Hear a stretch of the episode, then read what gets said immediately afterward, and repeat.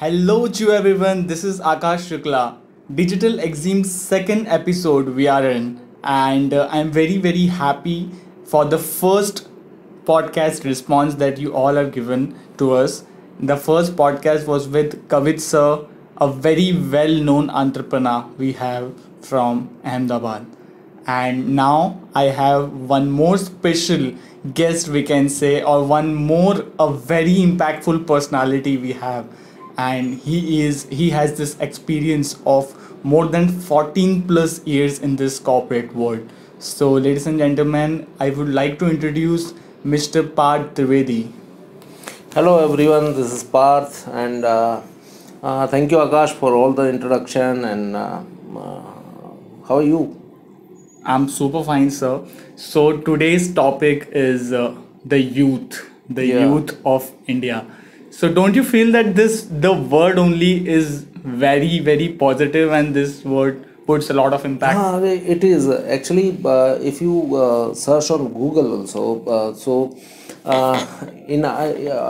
India is the most powerful country, and youth is our strength.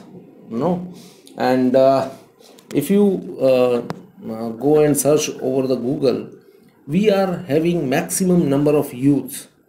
If I talk about the particular this age group, then maximum number of youths, the percentage ratio compared to children and aged, right? So youth ratio is very high in India. So we are number one into that also. So it is amazing number, amazing, and it is very impressive. Exactly. So as we all know that youth has tremendous potential to advance in life, and as India is number one in it, so India's youth has tremendous potential and capability to advance and to make India the top of the world. And today we will be talking about like India में जो youth है वो export import industry में किस तरह से आगे जा सकता है, और as a youth, क्योंकि एक youth का मतलब सिर्फ ये नहीं है कि एक age factor, but a youth is also known as जो मेहनत करता है, जो अपनी age के साथ ही नहीं, जो 24/7 यू कैन से, इन शॉर्ट मेरे लिए तो वही डेफिनेशन है, जो एडवांस होता है अपनी ज़िंदगी में. सो एक्सपोर्ट इम्पोर्ट इंडस्ट्री में पार्थ से I would like to ask you this question, क्योंकि आज इंडिया में ऐसी बहुत सारी जॉब अपॉर्चुनिटीज़ है, और क्या होता है कि 12th के बाद, ग्रेजुएशन के बाद, maximum people just go with jobs, regular jobs and freelancing kind of stuffs. But don't you feel कि अगर वहीं से अगर हम कोई एक्सपोर्टर बन गया या कोई इंपोर्टर बन गया, खुद का बिजनेस इसमें इस फील्ड में आया, तो किस तरह से इंडिया को इम्पैक्ट करेगा? देखो, सबसे पहले तो Akash, I would really say about your first question कि यूथ, तो obviously youth is not limited to certain age group और something, you know, but in terms of I say technology, तो once upon a time जो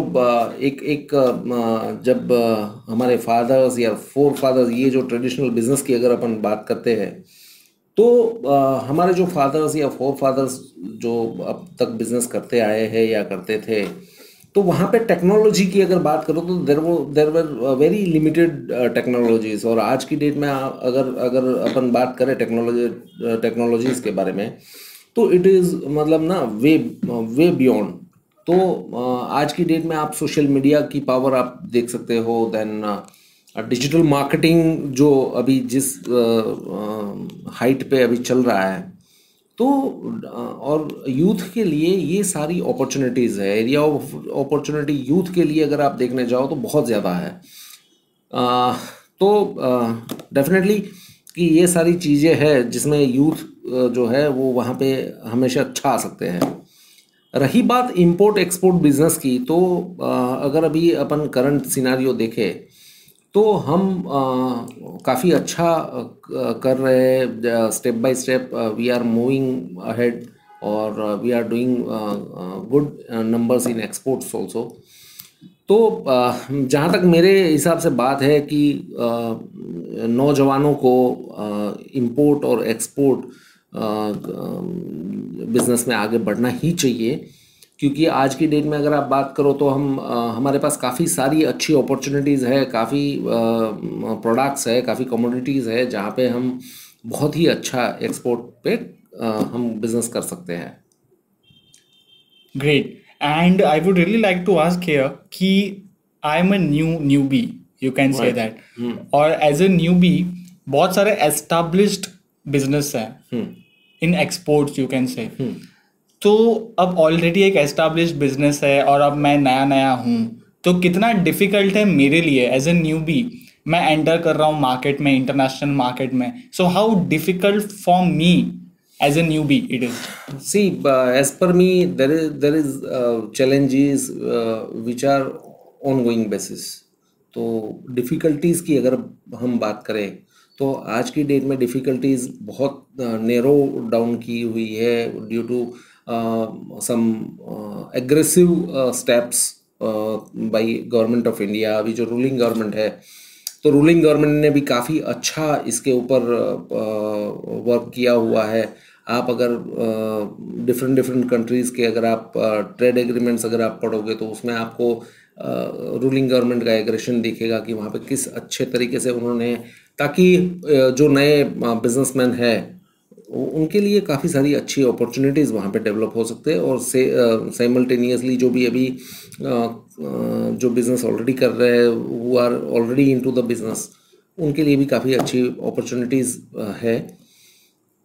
तो अगर अपन बात करें कि अगर एक न्यूबी के लिए, तो आप ये कर सकते हो आकाश कि आप अभी आप देखोगे कि जैसे कमोडिटीज़ प्रोडक्ट्स भी है, सर्विसेज भी है, तो अगर आप आईटी के उसमें रिसर्च करोगे तो वहाँ पे आपको काफ़ी सारी सर्विसेज जो है जो हम एक्सपोर्ट ऑलरेडी कर रहे हैं, तो बोथ वेज में अपॉर्चुनिटीज़, ढेर सारी अपॉर्चुनिटीज़ है। ओनली द थिंग इज़ कि हमें एक एज अ प्री प्लान हमें ये करना चाहिए। मेरा एक मैसेज है कि आप रिसर्च करो, मैक्सिमम रिसर्च करो, एक प्रोडक्ट सिलेक्ट करो।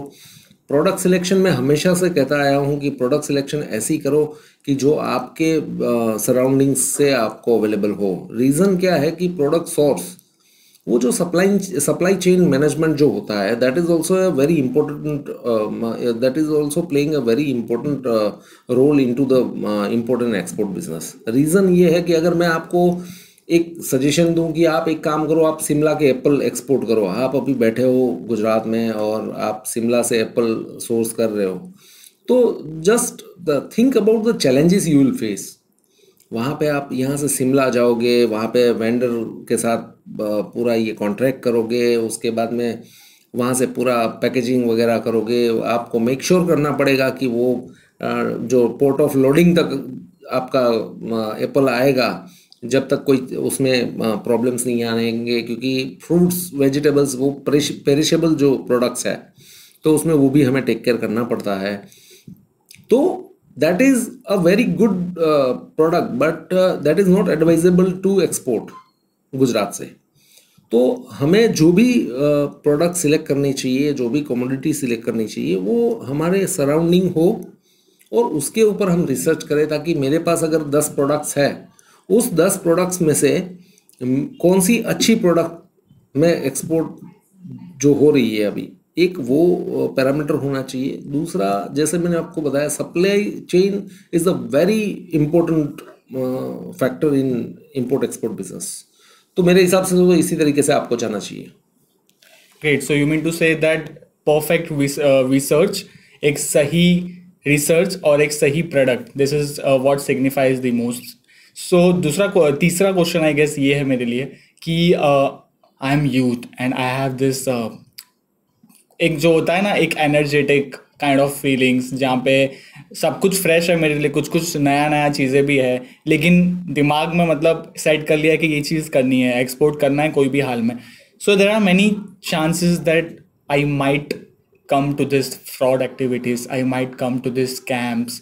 सो एज ए न्यूबी क्या कहना है आपका कि किस तरह से हम ये सारी एक्टिविटीज से बचे, because I am very sure कि even in this export import field, in any business field, I can say that these kind of stuffs do happen. So can you please share me this? Sure. मेरे हिसाब से अगर frauds की बात करें तो frauds के लिए कोई स्पेसिफिक कोई एरिया नहीं है, वो आपके साथ कहीं पे भी हो सकता है. तो बेटर वी स्टे अलर्ट. और कई बार क्या होता है कि एक इफ़ेक्ट होता है कि जब कोई अपने को बोलता है कि हड़बड़ी में या जल्दबाजी में, डॉक्यूमेंटेशन जो है मेन चीज़ होता है इंपोर्ट और एक्सपोर्ट बिजनेस में. एक ही चीज़ जो है, एक ही फैक्टर जो है, that is very much important, that is documentation. आज की डेट में अगर आप डोमेस्टिक बिजनेस करते हो तो वहाँ पे आपके पास प्रूफ ऑफ डॉक्यूमेंट जो है वो केवल इनवॉइस होता है, राइट. सेम टाइम आप अगर एक्सपोर्ट करते हो तो there are so many documents, तो हर एक चीज़, हर एक प्रोसेस डॉक्यूमेंटेड है. मेरे हिसाब से इंपोर्ट एक्सपोर्ट जो बिजनेस है that is the safest mode of business. क्यों? क्योंकि ये मतलब 100% डॉक्यूमेंटेड बिजनेस. यहाँ पे कहीं पे भी आपके एंड से गलती आपने करी, वो गलती का आपको जुर्माना, you have to pay for that. तो जहाँ तक फ्रॉड्स का सवाल है, we can secure our payments. There are, उसके लिए भी बहुत सारे रास्ते हैं कि जहाँ पे हम उसके ज़रिए हम अपने जो पेमेंट्स जो है वो सिक्योर कर सकते हैं. जैसे कि आप सबसे पहले तो एडवांस पेमेंट जो है तो वो हो सकता है कि वो 20% हो, 30% हो, 50% हो. ज़रूरी नहीं है कि 100% एडवांस पेमेंट हो. रिमेनिंग जो पेमेंट है उसके लिए आप LC मांगिए. LC ओपन जब करवाते हो तो LC में देयर आर सम क्लोजेस जिसके ऊपर ध्यान देना बहुत ज़रूरी है. मगर इन सब के लिए आई वुड रियली सजेस्ट कि आपको कोई एक अच्छे इंस्टीट्यूट से ट्रेनिंग लेना बहुत ज़रूरी है. Yeah, exactly. So training and courses, and there are many programs as well in the market जहाँ पे आपको export import के लिए total guidance मिलता है. And digital exim, coming to this digital exim, I don't think कि इतने ज़्यादा features, इतने ज़्यादा modules covers होते हैं जितने digital exim में देते हैं, and that too in a very relevant cost. तो आपका क्या टेक ऑन है कि इतने ज़्यादा मॉड्यूल्स, इतने ज़्यादा features in a very relevant cost, आपको लगता है कि मार्केट में इससे बेहतर कोई एक्सपोर्ट इंपोर्ट कंसल्टेंसी दे सकता है? ज़्यादा करके अगर मैं डिजिटल एग्जिम के जो भी फीचर्स और उनके जो ट्रेनिंग प्रोग्राम्स या इवन कंसल्टेंसीज की बात करें अगर हम, तो हाँ, ये एक बात ज़रूर से मैं कहूँगा कि डिजिटल एग्जिम के पास जितने भी उनके सिलेबस है, करिकुलम्स है, जो ट्रेनिंग कोर्सेज है, उसके अंदर जो भी सिखाया जाता है इट इज़ दैट डीप कि आपको उतना नॉलेज, जो जिस तरीके से अपनी बात हो रही थी कि पॉइंट टू पॉइंट हर एक पैरामीटर है, जहाँ जहाँ पे अपने ज़्यादा करके प्रैक्टिकली अगर फोकस करना है, जिसमें अपने ध्यान रखना है, तो वो सारी चीज़ें वहाँ पर टेक केयर होती है.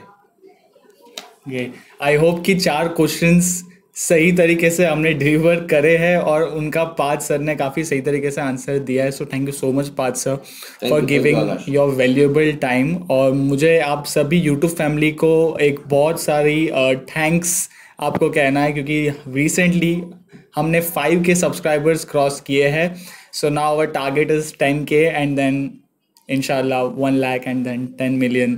So I would really like to thank each one of you जहाँ पे आपने कंट्रीब्यूशन दिया है. हमारे सारे सब्सक्राइबर्स को big shout out. So digital EXIM का 2nd एपिसोड पॉडकास्ट का इसी के साथ एंड हो रहा है. And I would really like again to give big shout out to all the family. I would really like to thank Parth sir for giving your valuable time to us. Parth sir, any last words? कुछ हमारे fans को, हमारे subscribers, हमारे social media family को कुछ कहना चाहेंगे? बिल्कुल. I would really thank to each one of you for all the likes, shares and your valuable feedbacks. तो हम इस पॉडकास्ट के ऊपर भी हम आपके यही सेम आपका बहुत सारा प्यार और बहुत सारे रिस्पॉन्सेस जो है वो हम एक्सपेक्ट करेंगे, हम इंतज़ार करेंगे और इसी तरीके से हम मिलते रहेंगे।